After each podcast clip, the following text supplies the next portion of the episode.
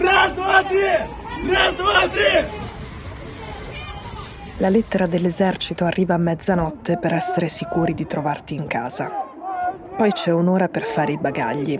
Meglio se ti sei già procurato un elmetto antiproiettile, un giubbotto antiproiettile e un paio di stivali anfibi comodi, perché non è detto che l'esercito li abbia anche per te. Migliaia di maschi maggiorenni in Russia stanno cercando di fuggire da questo e dalle bugie che Putin ha detto anche sull'ultima mobilitazione. Per esempio, non nelle grandi città, ma nelle regioni dove vivono le minoranze etniche. Sono andati a prendere i ragazzi anche all'università ed è una cosa che Putin aveva promesso che non sarebbe successa. I maschi maggiorenni russi non si fidano. Il Ministero della Difesa parla di 300.000 uomini da portare in guerra con la forza. Sarebbe questa la cifra della mobilitazione parziale. Nel documento ufficiale, il decreto firmato da Putin due giorni fa, si passa dal punto 6, l'articolo numero 6, direttamente all'articolo numero 8. Il punto 7 non c'è proprio, è quello che contiene il vero numero di uomini che saranno richiamati ed è un segreto. Novaya Gazeta ha pubblicato un'esclusiva in cui dice che il numero scritto nel punto 7 sarebbe un milione di uomini. Il Cremlino ha smentito, ma ci sarebbe un modo molto più semplice ed efficace per smentire, pubblicare l'articolo 7 del decreto.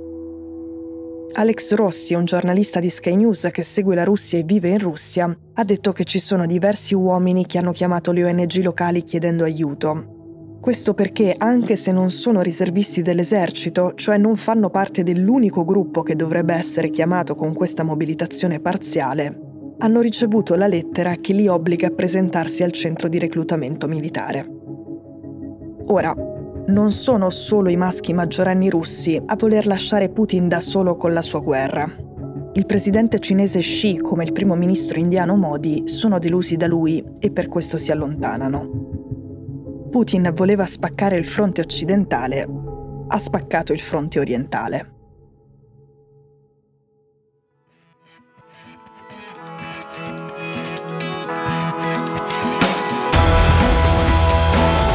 Sono Cecilia Sala e questo è Stories.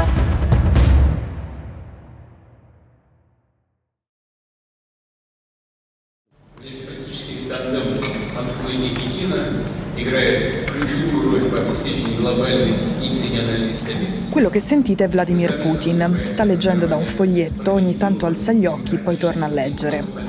Di fronte a lui c'è Xi Jinping, il presidente della Repubblica Popolare Cinese. Siamo a Samarkanda, in Uzbekistan, dove una settimana fa si sono incontrati i leader dello SCO, la Shanghai Cooperation Organization. A margine c'era l'incontro più atteso, il loro incontro. Per la prima volta dall'inizio della pandemia il presidente cinese è uscito dal paese e per la prima volta dall'inizio dell'invasione russa in Ucraina Putin e Xi si sono incontrati di persona. Lì Putin sta dicendo che la Russia sta dalla parte della Cina contro le ingerenze americane su Taiwan. Sembra cercare lo sguardo di approvazione di sì. Qui Putin non è spavaldo come spesso lo abbiamo visto, ha il tono dimesso. Sì lo guarda e quasi sorride. È lo sguardo che la Cina vuole dare a quella parte di mondo riunita a Samarcanda. Saggia, responsabile, paternalista. La sala è una specie di ornamento ironico. Al centro c'è una cassa coperta di fiori che assomiglia a una grande bara ed è messa a metà tra la delegazione della Cina e quella della Russia. Poi Putin dice una cosa importante a Xi. Dice che comprende le preoccupazioni cinesi sulla guerra in Ucraina. E questa frase dà l'idea di una relazione che ormai è cambiata. Chiariamo una cosa, L'incontro di Samarcanda non mette in discussione la partnership tra Cina e Russia. I due paesi sono uniti ideologicamente, tutti e due mettono in discussione l'ordine internazionale, tutti e due sono contro a quello che chiamano il mondo unipolare a guida statunitense. Quello che è cambiato a Samarcanda è il rapporto di forza tra Cina e Russia.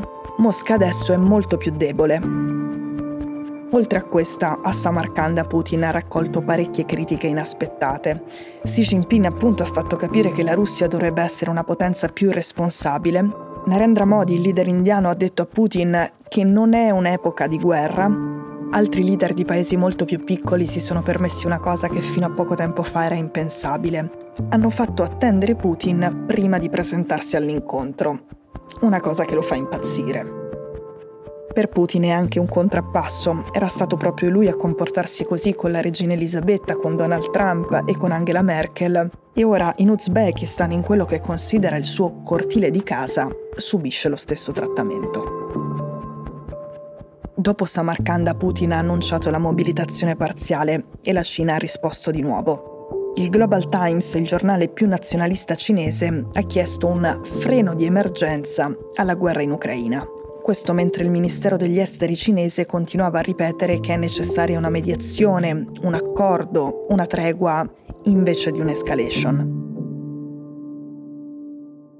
Adesso la Cina ha tutto l'interesse a mantenere i rapporti con la Russia su un doppio binario, a mantenerli ambigui. Non può scaricare completamente Putin per una serie di ragioni, tra cui una simbolica, in questo momento verrebbe letta come una vittoria dell'Occidente in particolare degli Stati Uniti.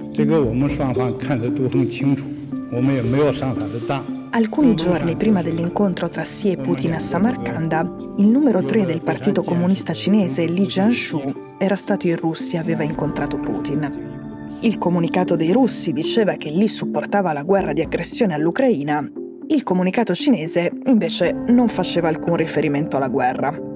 Poi però è uscito un video in cui Lee dice che la Cina fornirà assistenza alla Russia. Sembra tutto un po' contraddittorio, invece anche queste parole servono a capire meglio la posizione cinese. Intanto, lì tra un mese, quando ci sarà il congresso del Partito Comunista, andrà in pensione, quindi le sue parole valgono poco. Ma servono a Pechino per muoversi sul doppio binario scelto per gestire le relazioni con Mosca dopo l'invasione. Da un lato la Cina sostiene la Russia a parole, ideologicamente e nelle risoluzioni dell'ONU, dove ha sempre votato contro o si è astenuta quando c'era da condannare la Russia.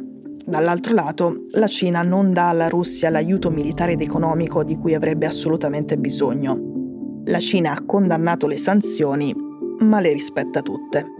Questo perché i suoi scambi con la Russia non valgono i suoi scambi con l'Europa o con gli Stati Uniti, che sono molto più rilevanti.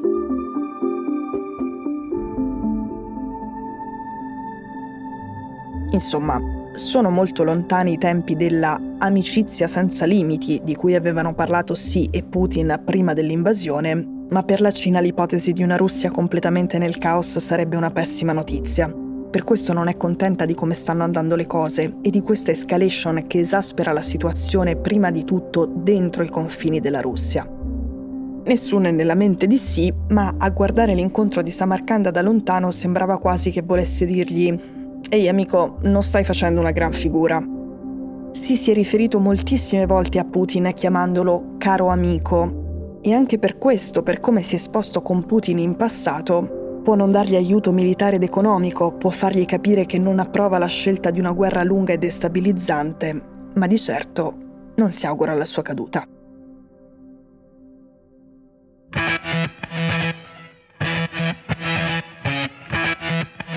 Stories è un podcast di Cecilia Sala prodotto da Cora Media. La cura editoriale è di Francesca Milano. In redazione Simone Piranni. L'advisor è Pablo Trincia.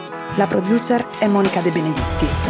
La post-produzione e il sound design sono di Daniele Marinello. La supervisione del suono e della musica è di Luca Micheli.